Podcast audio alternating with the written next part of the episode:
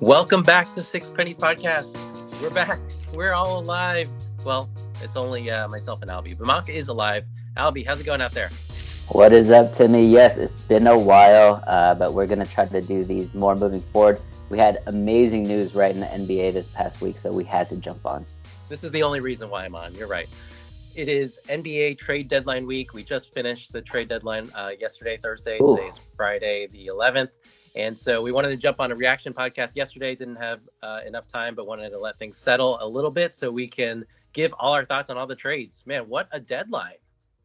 It's been it, it was probably the most active deadline I can remember. In definitely uh, in definitely at least four or five years. So let's go back. Um, let's go back even before yesterday because there were a couple bigger trades uh, earlier in the week. Uh, so I'm going to go down the list. You tell me if we should just skip this or not. Uh, okay. But number one, I think, was the first trade that came a, a, full week ago, February 4th. And this was a big sign to us that the Trailblazers were ready to move uh, away from their current core. They moved Robert Covington and Norm Powell to pick up Eric Bledsoe, Justice Winslow, and a pick. What did you think about that? Do I need to cover that at all? Yeah, we'll cover it because the, the, the one thing I wanted to say about the Portland front office is um, so we we've had those discussions about who you think the worst front office is, or which team, which franchise are just going to be bad forever, right, or mediocre forever. Um, Sacramento's always named, Orlando, places like that.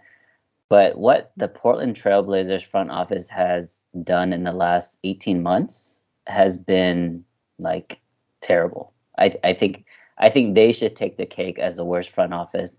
Started off with the Norm Powell. Wow. Gary Trent deal uh, last year, and it ends up with you know, a couple deals this year. I know they're trying to blow it up plus build around Dame, and that's hard to do, right? Blow it up and also get better, but I, they're just getting like cents on the dollar, and it's everybody sees it. I don't know. What do you think?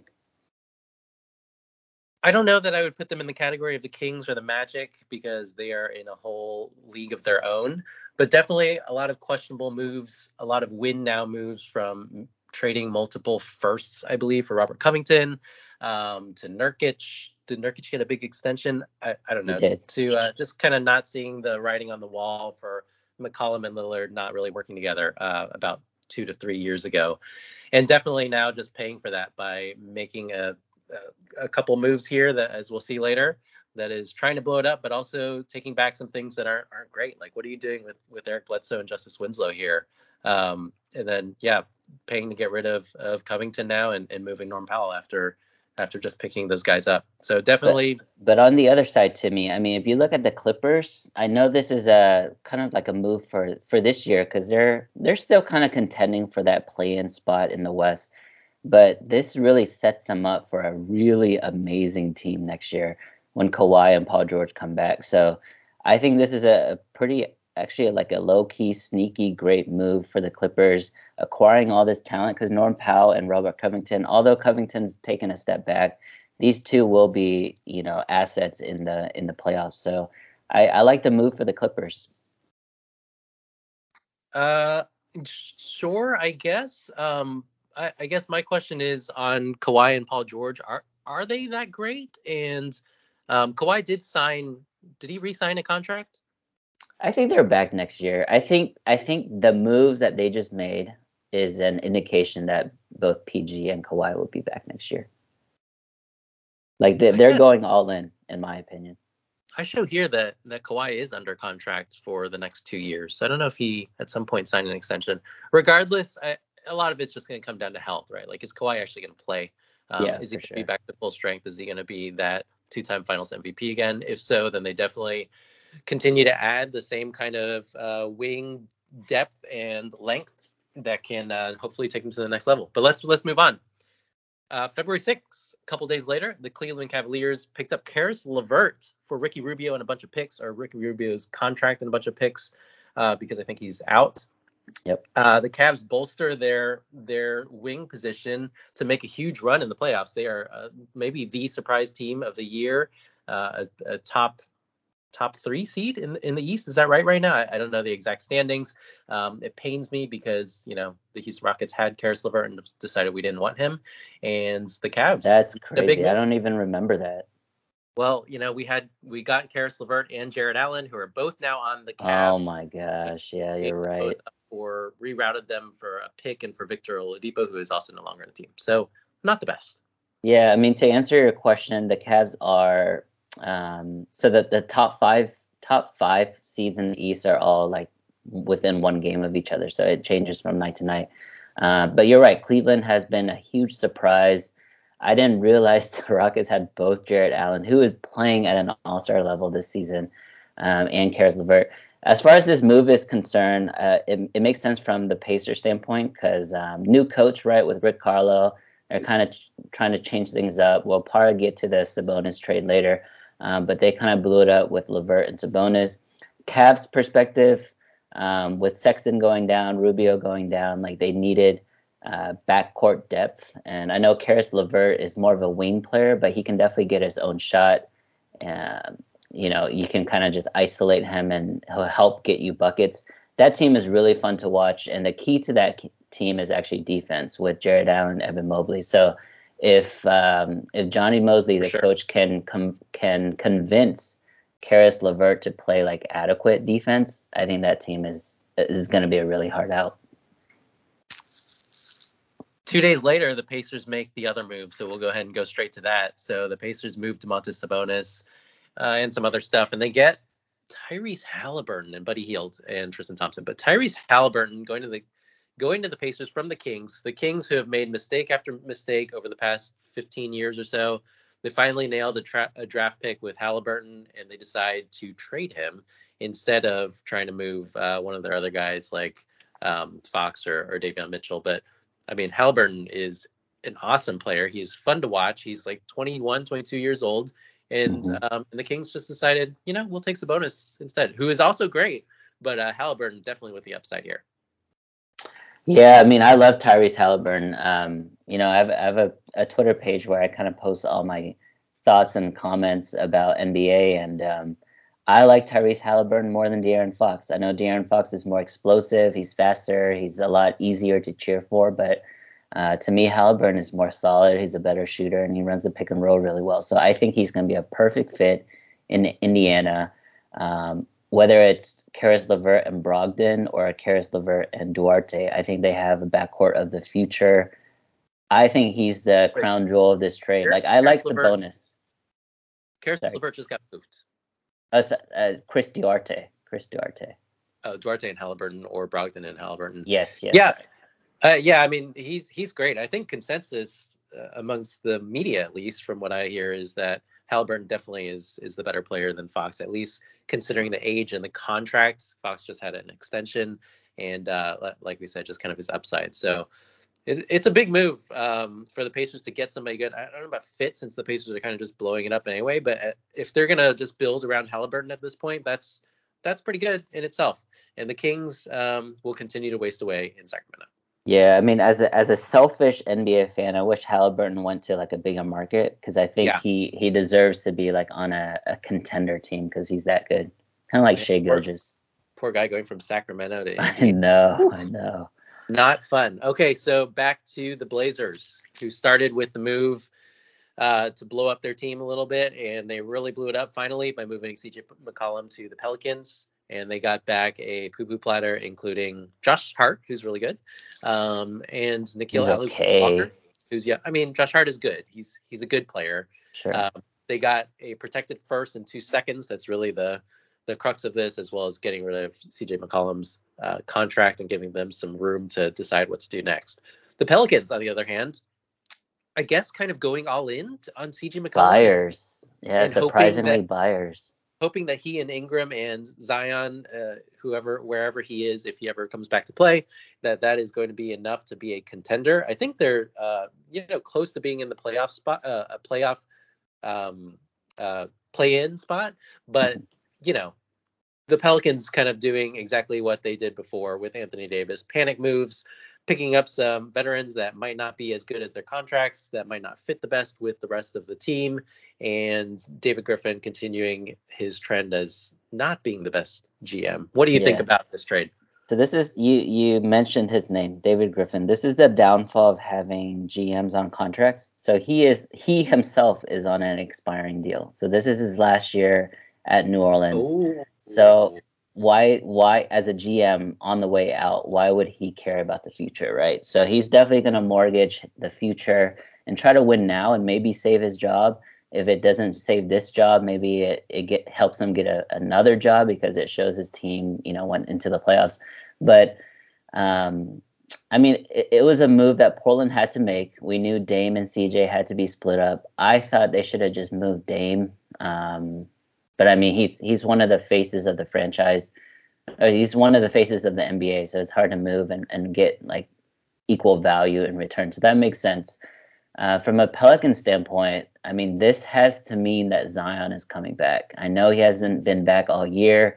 He's probably gained 50 pounds and his foot is not 100%. But to put your chips all in and and build around Ingram and yourself, like I, I feel like this means Zion is back. And if he is back, I do think they make the playoffs. I think that's a really good team. But I'm also very high on Brandon Ingram. Ingram is a, is sneakily having an outstanding season. I think better than his was he most improved player? Better than his his most improved player year. And he was an all star last year.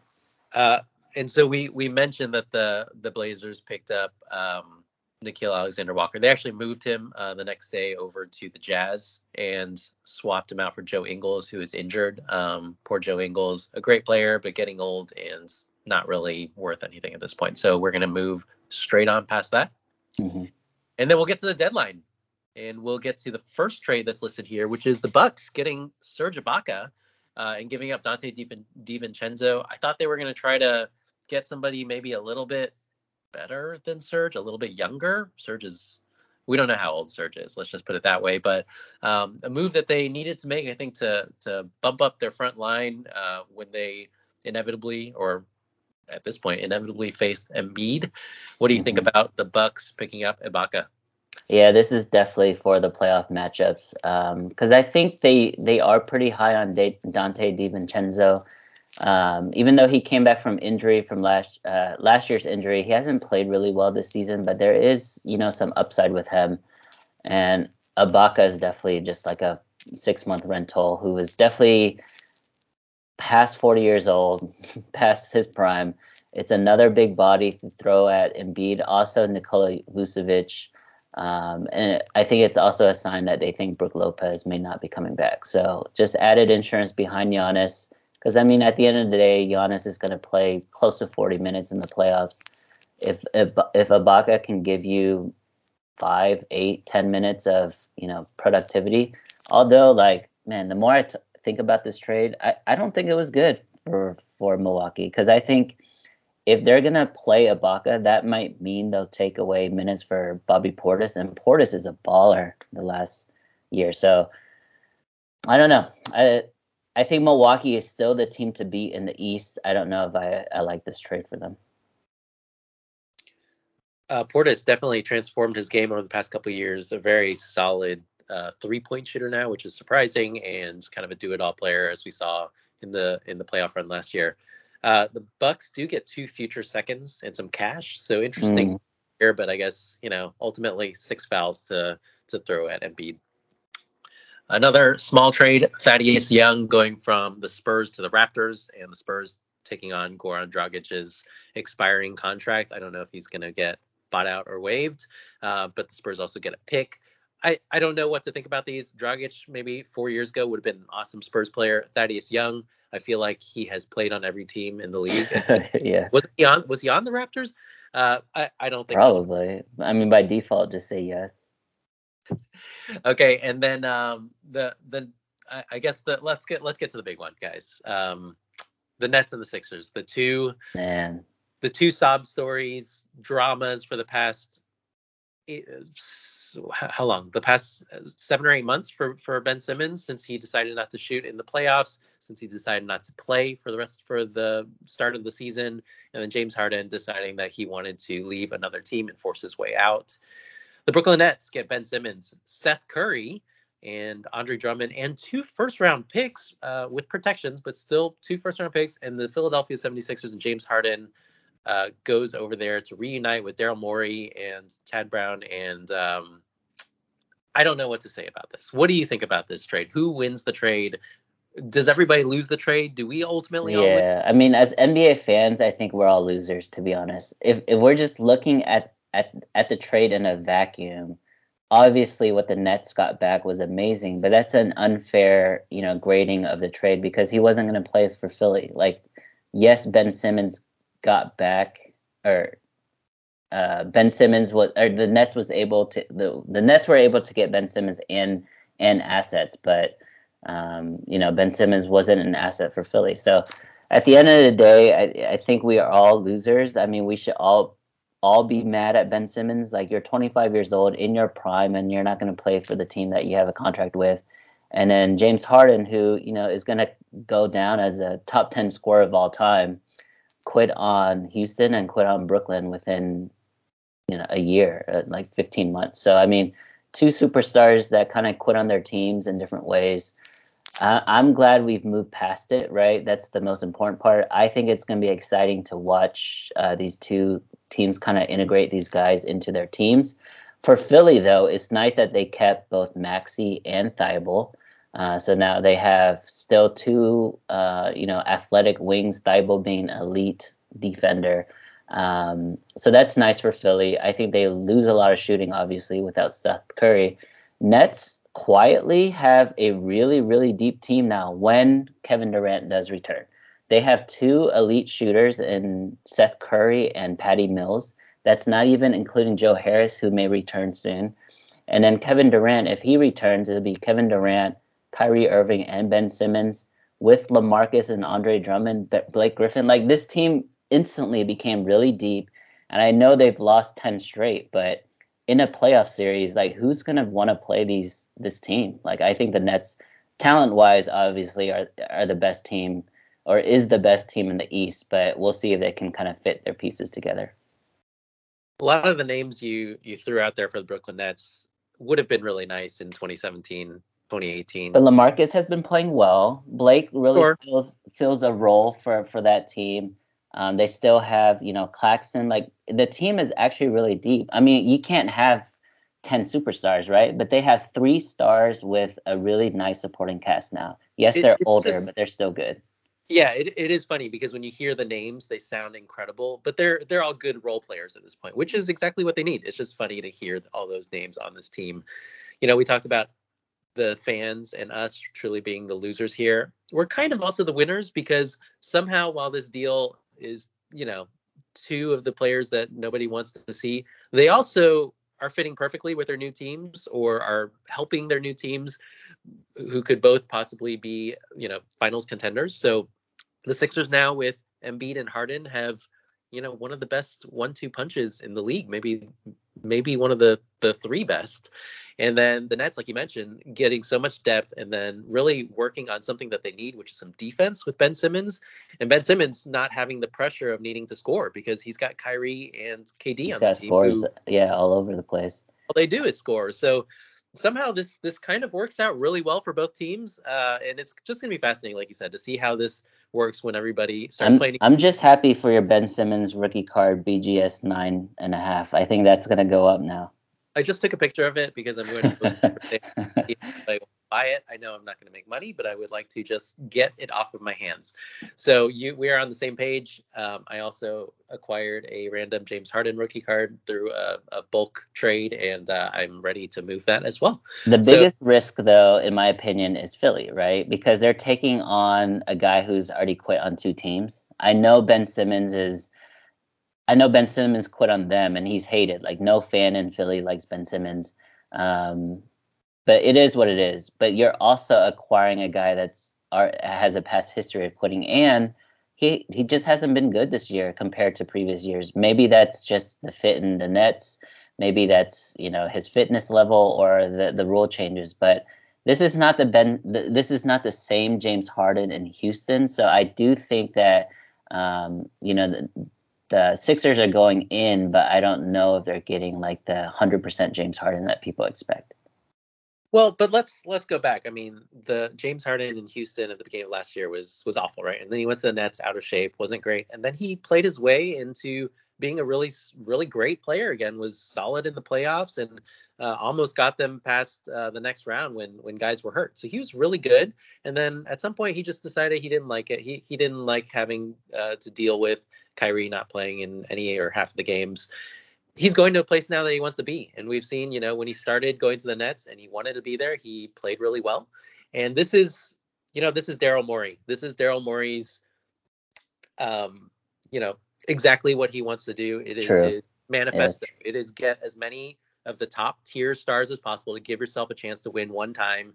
And you know, we're in a place with the Eastern Conference right now where it's still wide open, even though the Bucks, I think, are clearly the favorites. You know, a team with Harden and Embiid in the playoffs can be super super dangerous. And you know, one of the keys here is that Harden opted in to his last year. Yeah, that's that's true. That's that's 40. a good point. I mean, we we we should just stay on this topic because this is the you know the the highlight, the headline of the of the day. But um, the Sixers. Another thing I want to talk about with Philly is it took them like five years to find a JJ Redick replacement, right? In Seth Curry, like someone that can really shoot the three ball well, uh, spot up as well as off dribble and if you think about just the makeup of this team, obviously we haven't seen them play yet, but you know, Maxey's not a shooter, Thybulle's not a shooter. I just don't know if they have enough shooting, especially in 2022, to really compete because everyone's going to collapse on Embiid or Harden. And I, I don't know if you've watched Harden this year, but he just doesn't want to shoot. It's, and maybe you're right. It's because he didn't want to be in Brooklyn, but I don't know. There's something off with him this year. And then, but when you look at the Nets team, and again, it's a big if. If KD is back, and if you know Kyrie plays like you know one of the top point guards in the league, that team to me is a better fit than what Philly has. Like I'm, I think the ceiling of the Nets is higher than the ceiling of the Sixers. Do you agree? I definitely think the Nets have a better team and they have better construction and better fits. We don't know how many of the games that Kyrie will be allowed to play. I don't think that he will be vaccinated at any point. So we don't know how those rules will change. We don't know how KD will be, uh, what KD's health status will be. They definitely have the upside and the overall better team. But the Sixers at the same time have, like we said, two of maybe the best players in the Eastern Conference, yeah, two of the top true. five players in the Eastern Conference. They have kind of that top tier talent. And you know, like we said, this is what Morey wants to do. He doesn't care that much about the rest of the players, uh, about the rest of the team. He'll figure out figure it out on the fringes or on the scraps. I mean, I think it's doomed to fail because I hate James Harden, as we all know on this podcast. I don't think that he is a winning player, that he can bring his team to the next level. And if he proves me wrong, then so be it. But it's hard for me to imagine them going all the way. But I can definitely understand why they decided this was the move to make. One thing I would like to say uh, to close it out is you see how the East men they're loading up after LeBron leaves. Well, yeah, everybody was was scared, and nobody wanted to to go all in until uh, until he's gone, until it's wide open. He leaves the conference, and now the East is crazy, man. Like the Bucks, the Nets, the Sixers. Obviously, the Cavs are overperforming. Toronto's kind of overperforming. Miami is all in, right, with Lowry. So I mean, you have at least five teams in the East that are literally all in, and each one of them can win. Like I like Miami in the playoffs because I, I I'm a big Lowry guy and I love their defense, but I could see any of those five teams kind of t- taking it. Okay, enough of that trade. Let's move on to uh, to a couple smaller trades. The Boston Celtics get Derrick White from the Spurs and give up Josh Richardson. Um, I, I, I don't know. I mean, the Celtics gave up a pick because they wanted to upgrade a little bit. I, Derrick White is definitely better. I don't think that's going to do much for the Celtics' chances. They didn't get to make a splashier move or or get a big man or anything like that. Yeah, this this is a non-story. All right, but, Suns of Pacers. Yeah. The Suns pick up Torrey Craig uh, and give up Jalen Smith, who they drafted, I think, ahead of Tyrese Halliburton. The Pacers take a flyer on Jalen Smith, which is uh, a pretty nice move for them to make, uh, given that they're giving, blowing everything up and they can get some playing time. Yeah, I mean, this is also a small trade here. I'm surprised they gave up on Jalen Smith, um, but it makes sense because they're in win now mode, right? Chris Paul is towards the end of his career. They're the best team in the NBA right now. They just killed the uh, they just killed the Bucks last night by 20. So I think yep. uh, you know they're all in it. it. It makes sense from that standpoint, from a timeline standpoint. Yeah, the Suns also picked up Aaron Holiday from the Wizards for cash. Uh, we'll talk about the Wizards in just a second. So definitely the Suns are making some small small moves around the fringes, and they are the favorites, I think, in the West. I mean, the Warriors are awesome, and there's always threats from other teams uh, like LeBron and, and AD if they get healthy, but I think the Suns are definitely favorites there in the West. The Wizards, like I mentioned, uh, you know, moved Aaron Holiday. They also decided to really blow things up yet again. They moved Montrezl Harrell first of all, which is not a huge deal, but then the big the big deal for you, they move Spencer Din- Dinwiddie and Davis Bertans and decide that Kristaps Porzingis will be their their next savior. Um, how do you feel about the Wizards, and more importantly, what do you think about the Mavs now? From a Wizards standpoint, it makes sense that they were blowing things up because uh, Bradley Beal had to have wrist surgery and he's out for the year. The team started off really hot. I think they were like I don't know, like 15 and five at one point. Um, but they've really, really slid since, and they're you know going to be out of the playoffs very soon. I think they're in the play-in right now, but without Beal and the rest of the guys, I think they're about to slide.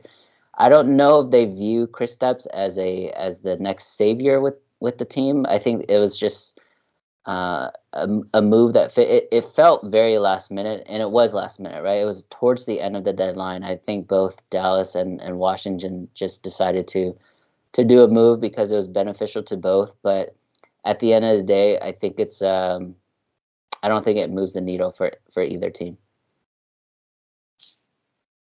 But how do you feel about getting rid of Kristaps Porzingis? Yeah, as, as a Mavs fan, I'm good with it. I'm good with it because I mean I've watched Kristaps now for the better of two plus years. Um, I was a big advocate, a, a, big champion for the initial trade with the Knicks, uh, giving up, you know, Dennis Smith Jr., two first round picks, at the thought of, you know, getting back a unicorn. And he is a unicorn in, in the way that he's seven three. He has guard skills, uh, but his mindset just didn't really fit with Luka and the organization. Um, and that's not a knock on him. I think that the team tried many, many different ways to try to fit him in that he just wasn't. He, he, it was just it was just not the right fit. And so when you have guys like Maxi Kleber or Dwight Powell who fit better with Luka and they're getting more minutes than Kristaps, then I mean the truth is is in the pudding. So from that perspective, I'm good with trading away Kristaps, getting back someone like Spencer Dinwiddie, who is pretty redundant to you know uh, our guy Jalen Brunson, but it's also insurance because Jalen Brunson is has one year left on his rookie contract. He gets paid a lot more if he signs with another team compared to extending with his current team as a second round pick. So I think he's most like 95% leaving. So this is kind of insurance for his departure. And I think Spencer and Luka can work out. So um, from a from a Luka perspective, who is the crown jewel of the franchise, he came out and scored 30 points in the first quarter yesterday. Um, I think that's like his his way of saying that he was good with the trade. 52 points, right? Career high? 51, yeah, 51. One. Um, and I, I think, you know, I, I saw this on social media, somebody saying that the, the true winner here was Mark Cuban, who made the trade just so he could have somebody to talk crypto with. Spencer Dinwiddie. Nice. Uh, um, okay, so that's the trade deadline. It was it was eventful. There was a lot going on, but let's go back and review the Eastern and the Western conferences now. I, I thought we should kind of see the lay of the land and, and make a couple quick predictions. Let's start with the West, where the Suns, like we mentioned, are atop the conference. They're four and a half games ahead of the Warriors right now. They're quite clearly the the top team. The Grizzlies lurking there at number three, who are incredible and so fun to watch. Mm-hmm. The bottom of the conference, like we said, the Pelicans are in the play-in right now. So are the Lakers and the Clippers. Uh, and then beyond that, who really cares, right? But um, your Mavs sitting at number five, pretty close to the Jazz at number four. Um, as of today, who is your pick to be in the Western Conference Finals and to make it out of the West? I think it's uh it's kind of boring, but I think Phoenix Suns by far the best team in the West. Um, I think they're arguably the best team in the NBA this year. I think um, losing the finals, like just having that experience for Booker and Ayton and um, guys like Mikal Bridges and Cam Johnson have really, really improved, like taking like five leaps forward. So I think that team is the best. And Chris Paul is still amazingly Chris Paul. Like um, he can just you know, just run around for three quarters, and then the fourth quarter he like literally just takes over the game at six Maybe. foot tall. So I mean, like I think that is the best team. They do have the best closing team, right? Because it's not only Booker and Paul, but Bridges and like guys like Jae Crowder hit really, really clutch threes all game long. So um, I think it's the Suns. If I had to pick like a dark horse, um, if I had to pick a dark horse, I mean it has to be my Mavericks, man, Luka. I definitely agree. The Suns are the team to beat. I think the Warriors are super dangerous, but it kind of depends if Draymond Green gets healthy and how he get he integrates back in the team. And I mean, him being back will really help Clay uh, get back into it. I think the Grizzlies are the are the dark horse, though. I think the Grizzlies are so deep, so talented, so fearless, and John Morant Ja Morant is already a you know an All Star and an All NBA kind of yeah. player. And uh, I mean, he could easily take the next step because he has that team around him that Luka doesn't. And so, if I were to pick somebody to to jump ahead, uh, it would be the Grizz. I agree. But I agree. I think ultimately uh, we're aligned. Phoenix coming out of the West. Eastern Conference, like you mentioned, the top few seeds all within a game and a half of each other. The Heat, the Bulls, the Cavs, and the Bucks. We didn't talk that much about the Bulls, uh, and then of course we have the Sixers right after that, and the Nets kind of lurking a few games behind, even though they've lost, like you said, ten straight. There's still only six and a half games out at first, um, so a few games here and there. KD getting healthy, who knows? But what is your pick out of the East? Uh, the top two my Heat? pick all year, yeah, my pick all year has been Miami. I just love how that team is constructed. Um, I think they've been kind of dealing with in- injuries. I mean, everyone, every team has been dealing with injuries and COVID-related stuff all year long, uh, but I think they've just it's just been like a different level for them. I think living in Miami probably has a lot to do with that. Um, but once the playoffs start, I think from top to bottom and how that team, the mindset of that team, like they rather just lock you down as a, as opposed to like running with you. So I like that type of mindset. Um, I think Miami is the pick. My dark horse, if if Miami is not considered a dark horse, um, my dark horse would be Cleveland, man. Again, another defensive minded team. I love Evan Mobley, Jarrett Allen, uh, the Twin Towers. So I like uh, Miami and Cleveland. I mean, defense wins championships, right? We, I mean, the Suns have an awesome defense in the West. So do the Warriors. Uh, the Heat, definitely a team that I I like too. Uh, my pick in the in the East is is the the defending champs, the yeah MVP Giannis and the Bucks. I think they're still the favorite. They're only a game and a half out. I think out of first, like we mentioned, and I think it's gonna be a rematch of last year. Uh, I would also go with the Heat as the as the number two. I can't pick the Sixers or the Nets or or the Bulls. Uh, all respect given to what they've done this season, but uh, I think the Heat are built for the playoffs. I think that defense, like you mentioned, is is outstanding, and that intensity of those players. Health is going to be a huge issue, like we mentioned. We got some. Yeah, I, I would I would like to shout out the Bulls if Caruso and Lonzo are back. Um, that's a fearsome defensive backcourt. Um, so they have like, you know, they have a lot of scoring and a lot of playmaking when it comes to DeMar DeRozan and and Zach LaVine. But I think if and when those two guys come back, it's a completely different team. Um, I don't know if they can win the East, but I think they can get to an Eastern Conference Finals. Like I like how that team is constructed as well. And DeMar DeRozan, I know it's been quiet the last couple weeks, but he's still the leading fourth quarter scorer in the NBA. He's the most clutch player uh, right now. So I think uh, you know wow. the Bulls are the Bulls are a dark horse as well. Like you said, the East is loaded. We got like six solid contenders. So it's fun. It's going to be exciting to see what happens in the stretch run here. But that'll do it for this episode of Six Pennies Podcast. Thanks for joining us and hope you listen again next time.